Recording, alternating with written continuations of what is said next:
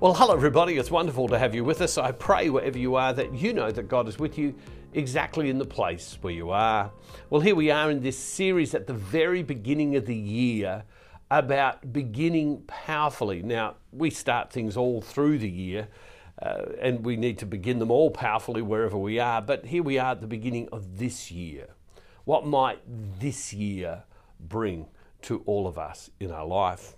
Well, I want to read from the book of Proverbs. The book of Proverbs is uh, a whole pile of sayings, in a sense. It's wisdom. And it gives some real insight into how we are called to live. You know how in life there are some things that are timeless. Uh, they don't grow old. That wisdom is just the same. They might be said in older words and language changes over time, but the principle still exists.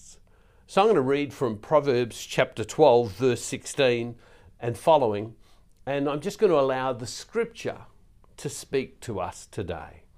And as we read this today, I, I would encourage you maybe not to try and do all that this says, but maybe pick one thing for your prayer today. Keep in mind the daily devotional is about helping us in our relationship with God, our prayer life. And so you listen to the scriptures and allow something to be birthed in you and almost and allow it to bubble up to become something that makes sense and is quick and quickens your spirit. And what one person will hear will be completely different to what someone else will hear. That's the phenomenal nature of the Word of God, the Scriptures. It's a living and active book, it's not just dead words on a page. And so we read from chapter 12 of Proverbs, verse 16. Fools show their anger at once, but the prudent ignore an insult. Gee, we could just spend an entire daily devotional on that. Whoever speaks the truth gives honest evidence, but a false witness speaks deceitfully. Rash words are like sword thrusts but the tongue of the wise brings healing. Truthful lips endure forever, but a lying tongue lasts only a moment. Deceit is in the mind of those who plan evil, but those who counsel peace have joy. No harm happens to the righteous, but the wicked are filled with trouble. Lying lips are an abomination to the Lord, but those who act faithfully are his delight. One who is clever conceals knowledge, but the mind of a fool broadcasts folly. The hand of the diligent will rule, while the lazy will be put to forced labour. Anxiety weighs down the human heart, but a good word cheers it up.